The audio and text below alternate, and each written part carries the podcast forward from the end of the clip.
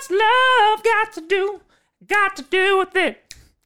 Well, it's, it's kind of the whole video.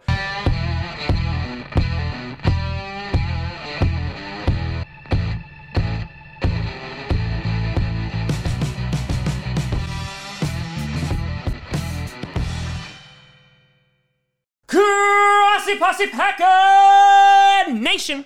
Welcome to another episode of Packcast, a podcast where you don't have to be a Packers fan, but it sure does help. I'm your host, Tom. Oh, that's just the beginning of the love puns, my friend. We're in for a long 25 years. Grossi, and today I wanted to do a different type of video. We've been talking about training camp and talking about like the highlights, like a guy like Kamal Martin or a guy like Tim Boyle, who is really kind of doing well in training camp.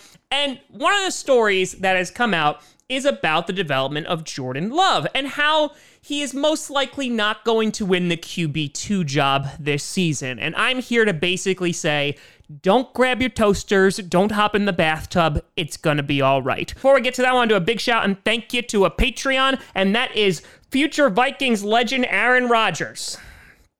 Yep, up from $8 to $19.19.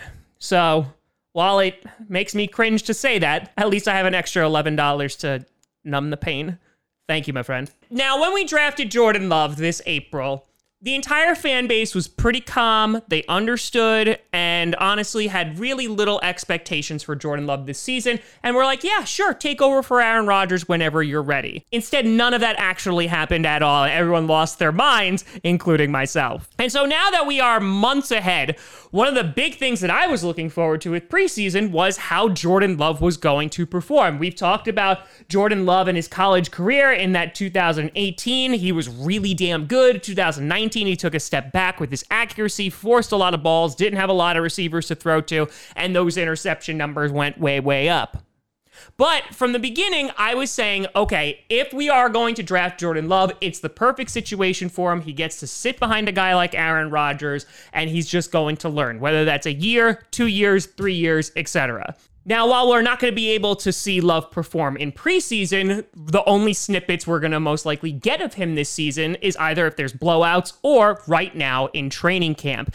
And the early verdict was he's a project, which we knew coming in that he had a lot to learn, whether it was with his footwork or with his accuracy. The guy had a lot to learn. Now, Fast forward, and we're a few weeks into training camp at this point, and one of the guys who has been consistently performing well and really kind of just picking up where they left off from last season is Tim Boyle. Tim Boyle had a great preseason last year. Tim Boyle did so well that we wound up cutting guys like DeShone Kizer and it was like, you know what? We don't even need to keep three QBs on the roster, and plus DeShone Kizer was terrible. And so we rolled with Tim Boyle. However, besides preseason, we really haven't seen a ton of Tim Boyle, which is a good thing because if we did, that would mean that Aaron Rodgers was most likely injured. Or a blowout. That could have been fun. And so, as reports came out, I got lots of messages from fans going, oh no, you know, Love doesn't seem to be doing well. You know, is this a problem? Is he a bust? Because, of course, we only can only wait five minutes before declaring someone a bust. Look at Rashan Gary. And so I kind of just wanted to go through what we've learned about Jordan Love thus far during camp and also take a look at how our current Hall of Fame quarterback, how he started off and how it wasn't so good.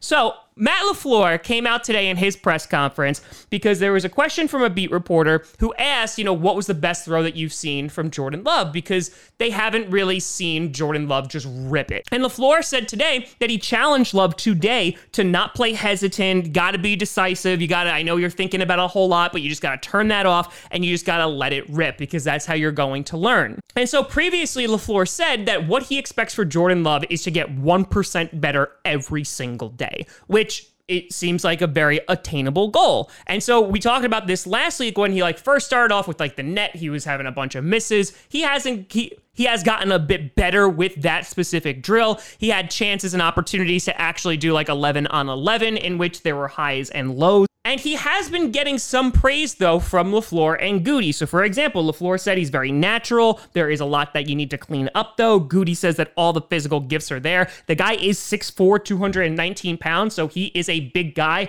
The picture that was circulating around with Tim Boyle, Aaron Rodgers, and Jordan Love, you can see Jordan Love like has a bit of a height advantage. And so as I have said now for weeks and weeks and weeks, we just need to give Jordan Love time.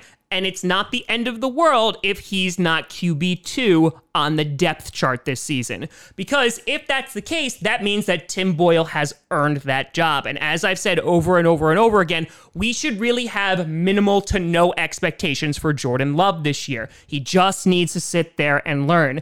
And so people are already saying, wait a minute, we went up, we traded up to 26 to go and get this guy. We didn't get a wide receiver, and he's not even going to be QB2 on the depth chart. And I understand that logic and I could understand that frustration, but at the same time, this is an investment in the Packers' future. And for them to do it correctly, the kid needs to sit there and he needs to learn and practice as much as he possibly can. And you look at a guy like Aaron Rodgers, right? Who, when he started off in 2005, he played in three games, went 9 of 16, 56.3% of his passes were completed, uh, a whopping 65 yards and one interception. He had a 39.8 passer rating.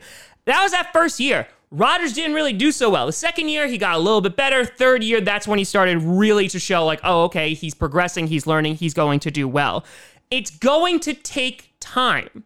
Just like it did for Aaron Rodgers, it's going to take time for Jordan Love. You even look like a guy like Patrick Mahomes, who had the benefit of sitting behind Alex Smith and because of that, he was able to sit there and learn. So, right now, there's no reason to rush this because, worst case scenario, if Jordan Love takes longer to develop, you got Aaron Rodgers as your freaking QB, man. So it's okay. Now, the question, of course, becomes, and we've talked about this before, is how long is Jordan Love realistically going to sit? Because you don't have guys who sit for three or four years anymore. Because if that was the case, right, if he sat for three years, basically to get that fifth year extension off his rookie deal, right, you need to make that decision in his third year. And if you haven't really seen a whole lot of Jordan Love, that's going to be pretty hard to evaluate. But I would say we have at least a good two years for Jordan Love to absorb all that he knows. He's already come out and said that it's great learning behind a guy like Tim Boyle and Aaron Rodgers and basically just be a sponge. These are all good things. And so I just want to say, relax a little bit. It's okay. We'll see where Jordan Love progresses to the end of camp. We'll see how maybe he'll get some playing time in a blowout, hopefully. But as of right now, there really shouldn't be any expectations for Jordan Love. And if he's QB3, that's totally fine. Now, in two years, if he's still QB3, we have a very big problem. But let me know what you think down in the comments below. Are you still regretting that Jordan Love pick, or have you kind of warmed up to it? Let me know what you think. You can always find me at TomGrossiComedy.com or at TomGrossiComedy on all social media. See down below. Check out podcasts on SoundCloud, iTunes, Google Play Music, Spotify, and of course YouTube. And a big shout and thank you to all the patrons over at patreon.com slash TomGrossiComedy and the YouTube members. But thank you so much for watching. I'm Tom Grossi. And as always, go pack go.